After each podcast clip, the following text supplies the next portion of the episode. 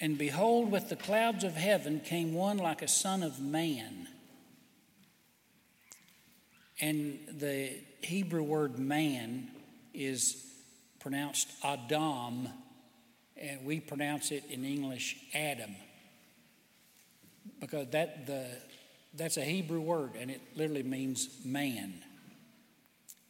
There came one like a son of Adam and he came to the Ancient of Days. Uh, that would be God the Father. And he was presented before him, verse 14, and to him was given dominion and glory and a kingdom, so that all peoples, nations, and languages would serve him. His dominion is everlasting, will not pass away, and his kingdom is one that will not be destroyed. One of the things that is unique about Christianity is prophecy. It is um, uh, rare in any religion to have a prediction, uh, one man said, especially of the future, because you always get them wrong. But here is the Bible is full of prophecies. And this is one of them. Now, to get this, you have to go all the way back to about 600 years before Christ. And 600 years before Christ, uh, the first worldwide empire came into existence Babylon under Nebuchadnezzar. And he's actually the one who captured Israel and deported them to Babylon, which is where Daniel is when he has this vision. So Daniel sees these four kingdoms. If you didn't get last Sunday's message, it's on uh, Facebook, I believe. Uh, and but I would get that from last Sunday and just compare these two uh, visions. But in, in Daniel 2, he sees four kingdoms. Well, these are the same four kingdoms Babylon, Persia, Greece, and Rome. Now, let's back up to uh, chapter 7, verse 3. Four great beasts came out of the sea. Now,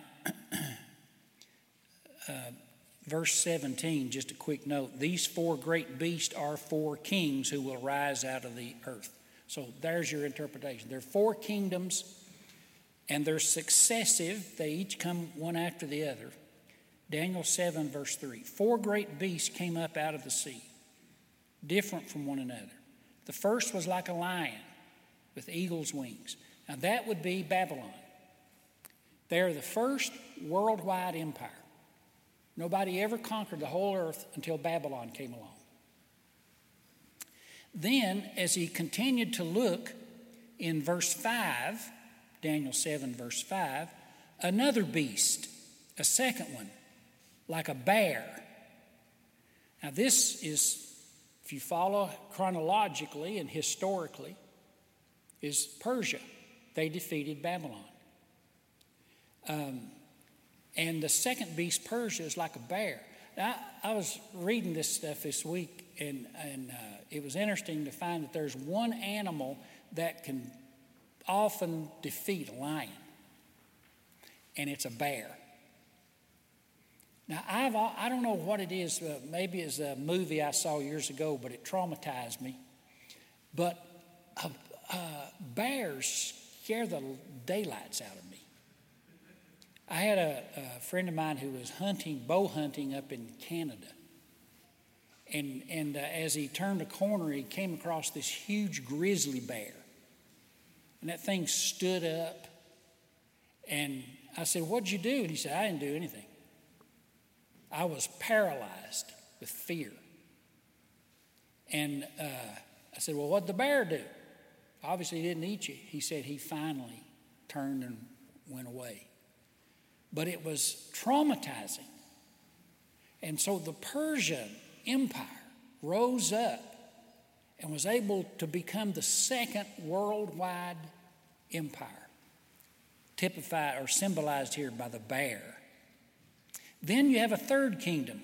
In other words, who defeated Persia? Verse 6 After that, this I looked, and behold, another like a leopard. And he had four wings on his back. And the beast had four heads, and dominion was given to it. Here's this leopard. Remember, this is ferocious symbolism. Who's the third kingdom? It's Greece and Alexander the Great. Alexander the Great was an incredible young warrior. And he fought for about 12 or 13 years. He died when he was like 33 or 4. Uh, so he died young. But he fought 70 major battles and never lost a single one. He died of some kind of food poisoning in his tent one night, but he wasn't killed in battle. And his kingdom was divided into the four generals that were his wings. They, uh, in fact, if you just Google the four kingdoms of Alexander the Great, you'll, you'll get the names of those four generals. East, west, south, and north. They all they just divided up the kingdom into those sections. But Alexander was like a leopard. He was so quick and fast. He went all the way from Greece to India and conquered every army that stood in his way. And Persia was one of them. So that's the leopard. Then in verse 7, you have a fourth beast.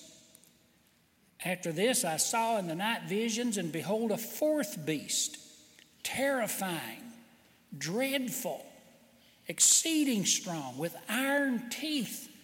Now, the fourth kingdom we saw last week is, is Rome. It defeated the Greeks and became a, a, an earthwide global empire. So the Roman army was, is compared here to this beast with iron teeth. And look at what it says about the, the Romans. It says in verse 7 at the end, it was different from all the beasts before it, and it had ten horns. Uh, the ten horns, when I was reading it, I, I remembered years ago I read where Rome was divided up into provinces called senatorial provinces because the Senate did not want the emperor, the Caesar, to have all the power. So they he delegated 10 provinces to the senators. And so if you Google this and just look at the 10 provinces of senatorial Rome, and, and it had 10, 14 AD, in 14 AD, they had 10 senatorial provinces. Well, this is what it's saying here. Uh, there were 10 of them. It is divided up in its power and it's thrust into 10 sections. This is incredibly accurate in the description of the history that's going to unfold from 600 BC on down into the time of Christ. You know, Isaiah 41 43, or 21 43 says, uh, Show me the future, then I'll know you're God. Well, He shows us the future, and I say He's God. No one else does that the way He can do it. Let me show you one other quick thing. Um, he says in verse 7 I saw in the night visions this fourth beast, terrifying and dreadful, exceeding strong, with iron teeth, and it would devour and break in pieces and then stomp with its feet what remained. Now, now, what does that mean? And here's what Rome would do, different from the other uh, kingdoms. It would humiliate its, the, its defeated foe. After it conquered them with its iron teeth, its Roman army, then it would humiliate the ones it defeated. Uh, it would take, for example, a city, and it would completely wipe them out. And then it would burn everything to the ground, plow it up like a field, and then turn it into a garbage dump. a latrine, a huge sewer system, so no one would ever build there again. It, would, it, it not only conquered them, but then it would stamp them with its feet. That was Rome. The iron fisted, ten province empire of Rome. And uh, in verse 8, I considered the horns, the ten horns, and they came up among them, another one, a little one. Uh, and he had uh, eyes like a man and a mouth speaking great things. And, and this is kind of debated back and forth. This probably is Nero. He had a big mouth. He was crafty. He had eyes like a man. He, he looked intelligent, but he was crafty and he had a big mouth. Nero was one of the first to claim that he was God. I just thought that was interesting. So you have these four kingdoms that encompass 600 years before Christ, starting with Babylon, then Persia, then Greece, then Rome, right? Even including Nero, probably. He had a big mouth. That seems to fit Nero. Of course, it could fit a lot of politicians. but but uh, then you have one more kingdom, just like you have in Daniel 2. Look in uh, chapter 7, verse 13. I saw in the night visions, and behold, with the clouds of heaven came one like a son of man. He came to the Ancient of Days. And there was given him dominion and glory. See, here's the fifth kingdom once again, just like you have in Daniel 2. This is the kingdom of the Son of Man. This is what happened at the ascension. Now, that's important. This is not the second coming of Christ. This is a coming, but he's not coming to the earth, is he? Look at verse 13. Behold, with the clouds of heaven, there came one like a son of man, and he came to the Ancient of Days. See, he's going up to heaven to stand before the Father and present himself, having died on the cross, having been raised the third day, and ascending into heaven. Remember how in Acts 1 he ascended with the clouds and the disciples were looking up till the clouds received him out of their sight? Well, the clouds just kept on going with him as he ascended up into heaven. And there he went before the Father, called the Ancient of Days. And God gave all authority in heaven and earth unto him. That's what he said in Matthew 28 when he appeared to his disciples. He said, All authority in heaven and earth has been given to me. Therefore, go and make disciples of all nations. Think of that all authority.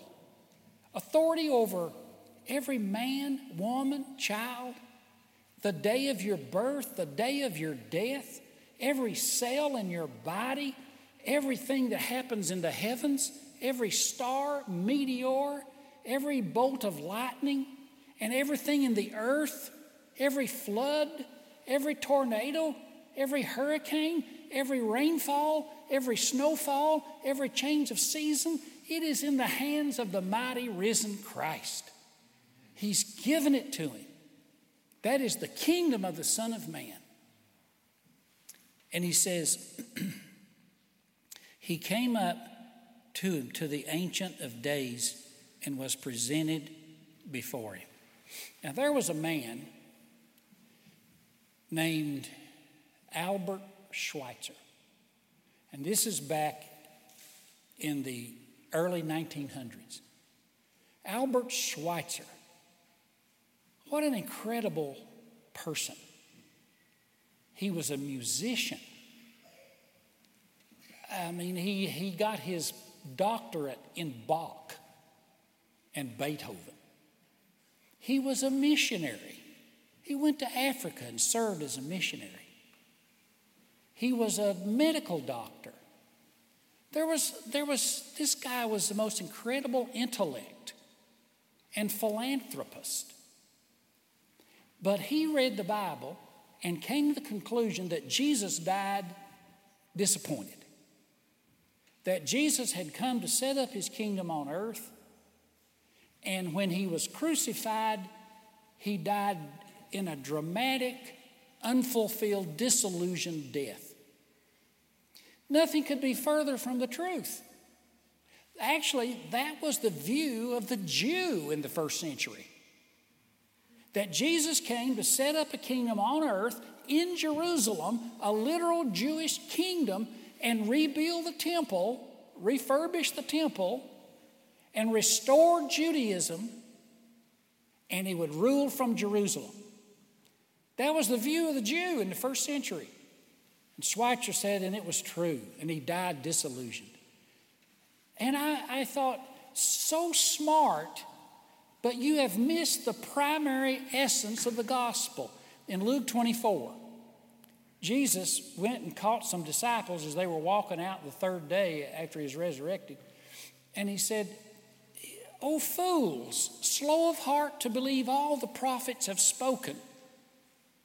Don't you know that the Son of Man had to first suffer for our sins, die on a cross, and then be received into glory? How did you miss the crucifixion in the entire Old Testament with the sacrificial system and the prophecies of Isaiah 53 and Psalm 22? How did you miss all that? Isn't it amazing how people can miss the obvious? If you don't have a crucifixion, you don't have the gospel. There is no kingdom without the crucified Christ being resurrected and ascended. So this is Christ ruling from heaven. Here, so here's four things about the kingdom I want you to see. One, this is the kingdom of the Son of Man. This is the kingdom, the kingdom of a new Adam, a new creation. Remember how Adam was given authority over uh, Eden, and and uh, he was every beast of the field, every everything, all the animals were subject to him. Well, here are the beasts, and here's the Son of Man, Adam. And he's got authority over those beasts. This is Eden restored. In the ascension of Christ and with the bestowal of all authority into Christ, God has begun the restoration of His original creation. Wow. And we're living in it. What an age that we live in. By the way, uh, notice how he views human government apart from God. They are beastly. They, if you take God out of the equation, see, Jesus is a, his kingdom is humane. It's the Son of Man. But what are these kingdoms? These are lions and bears and leopards and I don't know what kind of beast Rome was. It had ten horns and, and it had iron teeth. But it's but these beasts are dangerous. Human government is dangerous. Do you know why, when our founding fathers came to the shores of, of colonial America, they eventually came up with layers of protection, like uh, the Constitution, the Bill of Rights, the three branches of government the legislative branch, judicial branch, and the executive branch. Why did they do that? Why did they balance it out? Because they didn't trust the government, because they knew that power corrupts. Absolute power corrupts absolutely. You put power in the hands of fallen man and his sins, and he will hurt you. He will be a beast to you. And they put layers of protection in our Constitution and in our bylaws and in our Declaration of Independence and in our branches of government so that the people would be protected from its government. Can I get an amen? Do not trust a government apart from God. That's why every president, they've all been professed Christians that I can remember. I mean, Bill Clinton, what was he? He was a Baptist. Do you know that? And uh, who came after him? George Bush, he was a Methodist. And then uh, who came after Bush? What? Trump? Obama. I, what was he? Wasn't that? He was a professed Christian. And then uh, uh, Trump, he was Presbyterian. Remember uh, 2 Corinthians? um, and then George Bush, he's Catholic. You can't get in the White House now unless you profess to be a Christian. I ain't saying whether they were or not. I don't, I don't, I ain't judging that. I'm just saying that they want to cast their anchor into the Christian harbor in order to ride into the White House. Because they, they recognize this country has been, is, does not trust government on its own apart from God. So that's kind of built in to our system. Anyway, this is the Son of Man who has authority over these beasts. Uh, a second thing is, and when you look at these, Christ is ruling from heaven. Notice again, he came with the clouds of heaven to the Ancient of Days. Is not the second coming, this is his, his ascension into heaven. So it, that means that it's an invisible kingdom. It's not a literal, material kingdom. It's a kingdom by the Holy Spirit, which means uh, you have a verse like 1 Timothy 1:17. To the king invisible, or to the king immortal and invisible, be glory and honor forever. See, notice king, he's a king, but he's invisible king. Now, if you want to see the kingdom, you have to look where his his body is in the church, His body is us. Remember that we read in Ephesians 1. But it's an invisible kingdom. And also, it's a progressive kingdom. Um, it's an increasing kingdom. You find here in verse 14 to him was given dominion and glory and a kingdom so that all peoples, nations, and languages should serve him. One translation says, shall serve him. In other words, it's, this is part of the prophecy, it's in the future. They, at, one, at some point in the future, the kingdom is going to increase and grow so that all people, all nations, will serve him. This is consistent with what we saw last week with the stone that hit the feet of the image. Ultimately, Christianity will conquer the earth by the power of Jesus Christ. Ultimately, it will Christianize every nation. We just have to wait quietly, like Habakkuk said, until God increases it. Listen to Isaiah 9 7. Isaiah 9 7. He will be called Counselor, uh, Everlasting Father, Prince of Peace. And, and then here's what it says and of the increase of his government and peace, there will be no end. Of the increase, constant progress of his government, his kingdom, there will be no end to it. It's going to keep growing, it's going to keep going. The, we have, uh, we have a, a young man that's applying for the mission field in our congregation at Bristol Road. S- sweet and wonderful young Christian man. He went to a training session by our denomination's uh, mission board, uh, orientation. And I said, uh, David, how many people were there?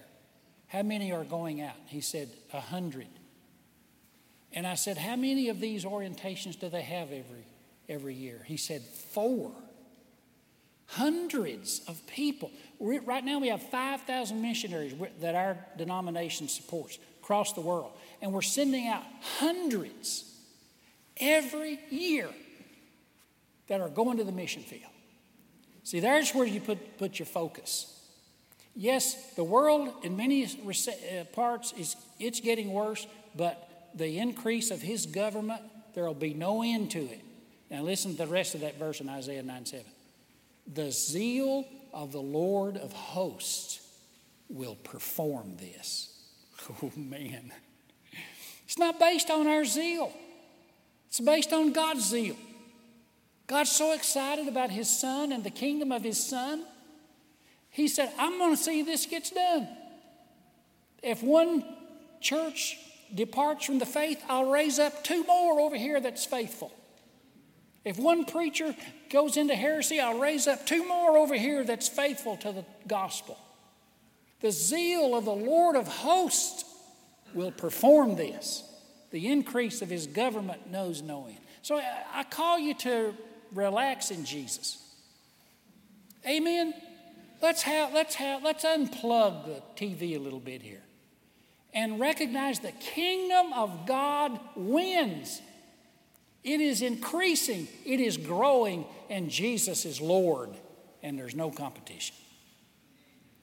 Let me give you a third quick thing, and uh, that is when you look here, the unit, it's full extent, it's global. All people, verse 14, all languages. That's where we're headed that the, the, the kingdom God gave to his son, it's going to encompass all languages and governments. And then one final thing is it will never be destroyed. It's an everlasting dominion. The last phrase is it will not pass away. You can't persecute it out of existence. The, the apathetic will abandon it, but you can't abandon it out of existence. God will raise up churches and send revivals and commission angels, and He will protect and bless His work in the earth. It'll outlast all of us. There was, uh, uh, read in preparing this, there was an old uh, Caesar. He was one of the last persecutors of the church in uh, 290 AD.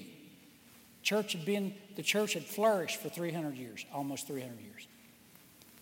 But he decided, at the urging of his mother, he was going to put an end to Christianity before it got out of hand. He said, We got to kill it for it. If we don't do it now, it won't be done. At the urging of his mother, Diocletian began to arrest Christians. He began to put them to death. He passed a law that said anybody caught with a Bible or in a church gets the death penalty. And it was a horrible time of blood and violence and persecution and gore. The beast was unleashed. And he finally, after two years of intense suffering, he put up a monument that said, uh, it's in Latin, but I'll give it to you in English because I don't know the Latin. But it said, The name of the Christian is extinct. that was in 298 or 300 AD. Didn't happen. Uh, in fact, about nine years later, Constantine came to the throne of Rome. He was an emperor who was the first professed Christian as a Caesar.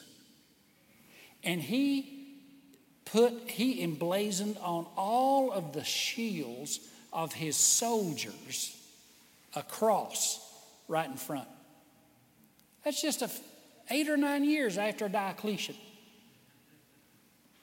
And after he had pronounced Christianity extinct, didn't happen. In fact, one of the things I came across, there's a, a town where Diocletian is from.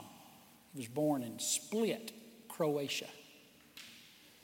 And today, there, uh, uh, Diocletian had a large palace, a mausoleum made so that when he died, it would be a great place of tourists to come and visit.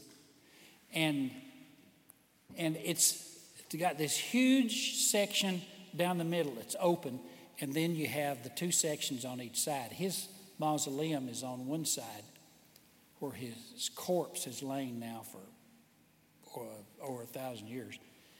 And you know what's on the other side? A church. and every time people walk in and they walk by the corpse of Diocletian in order to worship the risen Christ. I imagine they wave at him going over here to worship Jesus. Sorry about your situation. it's amazing. It's a, it's a church and a convent. It's called St. Martin's in Croatia. Uh, named after, no doubt, Brother Martin back there. I told him he was St. Martin this morning. But, folks, Jesus is Lord. His, his kingdom is forever, it will not be destroyed. That's what it says in the book. And that's what I embrace with all my heart. And that's what I invest in and commit myself to. And whatever your problem is today, Jesus is Lord of it. There isn't anything outside of His command and control. You appeal to Him for favor. Don't go to the beasts, the government. Please help me. What do you think would happen if a, uh, you went to a bear or a lion? Can I have mercy from you? No, you know where you get mercy? Right here in the kingdom of God, right in the church of Jesus Christ. This is where you get it, this is where you find it. Someone shared with me this morning that uh, Foss Avenue Baptist Church over in Flint, that they would see their members out in the community and they would be mowing lawns and picking up debris and just doing things. And they stopped and asked, said, Why are y'all doing this? They said, We want our community to look nice. We want our environment to look nice. That's the church. It makes a difference. If you took the church out, this would be a Sodom and Gomorrah. But, but here we are. If you want mercy, if you want kindness, if you want goodness, come into the fellowship of God's people. I know there's some churches that are weird. We're not exactly on your normal scale in the middle either. But God's Spirit is here, God's grace is here, God's favor is here. We will give you money. We give people money all the time. Go to, go to the bank and say, Can you give me some money? No, it, it's not a good question to ask. They might think you're robbing it and call the police. We will pray for you, we will pray for healing for you. God has answered remarkable prayers in, in, uh, in healing people, including me. So be in the kingdom of the Son of Man, the new Adam, the new creation, which lasts forever. Praise his name. Let's uh, bow together in prayer. And ushers, you come. Speaking of the kingdom, let's invest in this kingdom. Let's give. This is the this is what you what you give here is eternal in the heavens. Let's pray together. Heavenly Father, I thank you so much today for the wonderful kingdom of God. And I thank you for letting us be in it today. I thank you for the visible expression of it, which is your church. I thank you for this church. And I ask your blessing and strength upon it. Bless our givers today. May they know your favor, your guidance, and protection. Amen.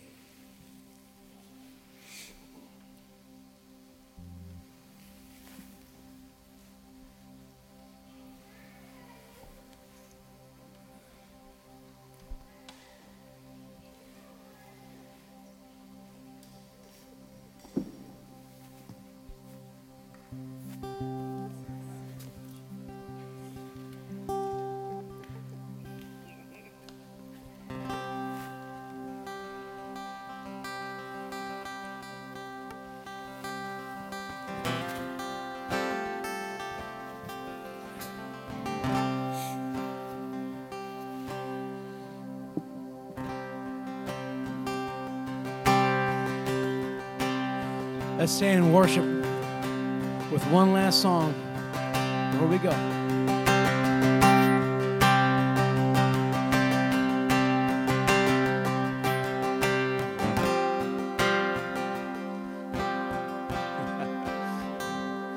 and there's a sling in my voice, and a stone in my praise, pushing back when the darkest weapons fall.